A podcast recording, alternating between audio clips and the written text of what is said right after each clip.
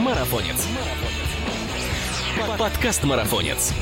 Всем привет! Это подкаст «Марафонец». Здесь мы обсуждаем бег и спорт на выносливость, тренировки, экипировку, мотивацию, соревнования, другими словами, все, что делает нас сильнее, а жизнь активнее. И с вами его ведущий Мирова Ася. Да, я понимаю, тема ношения масок после 2020 года уже вызывает нервное подергивание в глазу, но у нас речь пойдет о масках отнюдь не медицинских, а спортивных. Возможно, вы встречали на пробежке и даже в спортзале людей, чье лицо загадочно прикрыто неким изобретением, смахивающим на противогаз или элемент костюма маньяка из фильма ужасов – но на самом деле эти люди не готовятся в любой момент принять газовую атаку или сожрать вас в темном парке, а всего лишь тренируют выносливость. Компании, продающие гипоксические маски, утверждают, что такое приспособление может обеспечить те же преимущества, что и тренировка на высоте, но с гораздо меньшими финансовыми затратами. Это то, что они утверждают, ну а мы разберемся, так ли это на самом деле. И сперва следует рассказать, зачем же спортсмены усложняют себе жизнь. Профессиональные бегуны, стремясь увеличить емкость легких и повысить анаэробный порог и выносливость, уезжают тренироваться в Среднегорье на высоту до 2500 метров над уровнем моря. Ну как же быть любителю, у которых возможности устраивать такие долгосрочные сборы, нет. Тут на ум приходит маска для бега. И при покупке такой маски в инструкции вы можете прочитать, что эффект от нее близок к тому, что происходит с человеческим организмом в районах Среднегорья. Но может ли простое устройство, по существу обычный противогаз, который ограничивает поступление кислорода, имитировать жизнь и тренировки на высоте? Ведь спортсмены не просто тренируются на высоте, но и живут там продолжительное время и акклиматизируются. При тренировках же в маске, по заявлению производителей, ускоряется кровообращение, происходит насыщение крови электроцитами, последние начинают активно вырабатываться, что способствует быстрому переносу кислорода к клеткам. С этим напрямую-то и связан рост выносливости и результатов. Но вот только вряд ли вы будете ходить в такой маске долго, а вот продолжительности вашей пробежки не хватит даже на то, чтобы внести изменения в химический состав крови из-за снижения содержания кислорода, что в свою очередь снижает вероятность увеличения МПК или повышения анаэробного порога. К слову, прожить неделю в Среднегорье тоже не вариант, поскольку для необходимого эффекта спортивный сбор должен продлиться от 20 дней до целых 60. Теперь, когда идея ношения маски стала более-менее понятной, перейдем к принципу действия и устройству гипоксической маски. Главную роль здесь играют клапаны. Они-то и создают сопротивление воздушному потоку при вашем вдохе, не давая достаточному уровню кислорода поступить в легкие. Таким образом, искусственно имитируется гипоксия, происходящая с атлетом в условиях среднегорья. Обычно маски имеют несколько режимов нагрузки. Вот, например, модель маски Elevation Training Mask второго поколения имеет аж 6 режимов, позволяющих имитировать тренировку на высотах от 900 до 5500 метров, то есть до условий высокогорья. Осталось выяснить, какими же бывают маски для бега и как их правильно выбрать. Маски для бега изготавливают из синтетических материалов. Это может быть неопрен, полиэстер или эластан – Большинство моделей внешним видом напоминают обычный респиратор. Одни полностью закрывают лицо, другие только нижнюю его часть.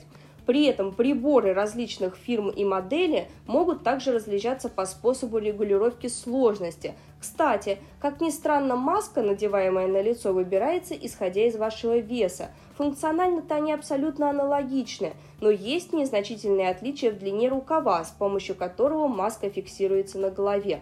Следует заметить, что существуют маски со специальными трубками, только вот их постоянно нужно держать во рту, а это может подойти не каждому, так как это не совсем удобно, и к этому нужно приспособиться.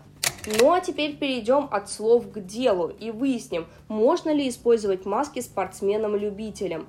Может показаться странным, но покупателями гипоксических масок как раз-таки в первую очередь являются любители, потому что для одних тренировки в горах недоступны финансово, а другие просто не могут позволить себе потратить столь длительный период времени на тренировочные сборы.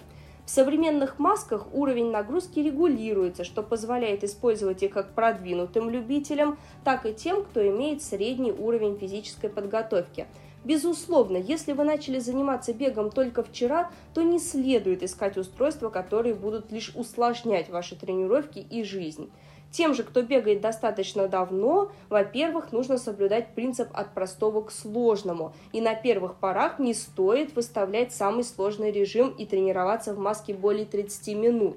Кроме того, не следует проводить каждую беговую тренировку в маске. Чередуйте обычные пробежки с тренировками в маске.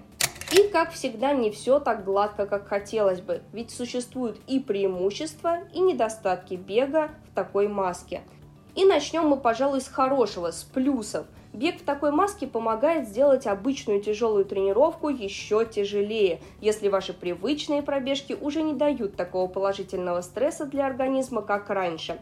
Также с помощью маски можно сократить время на тренировку без потери нагрузки. Эта характеристика особенно актуальна для спортсменов-любителей, которые работают на полную ставку. Некоторые производители утверждают, что 20-30 минут такой нагрузки равняется часовой пробежке в обычном режиме. Но на такой прекрасной ноте пора внести ложку дегтя.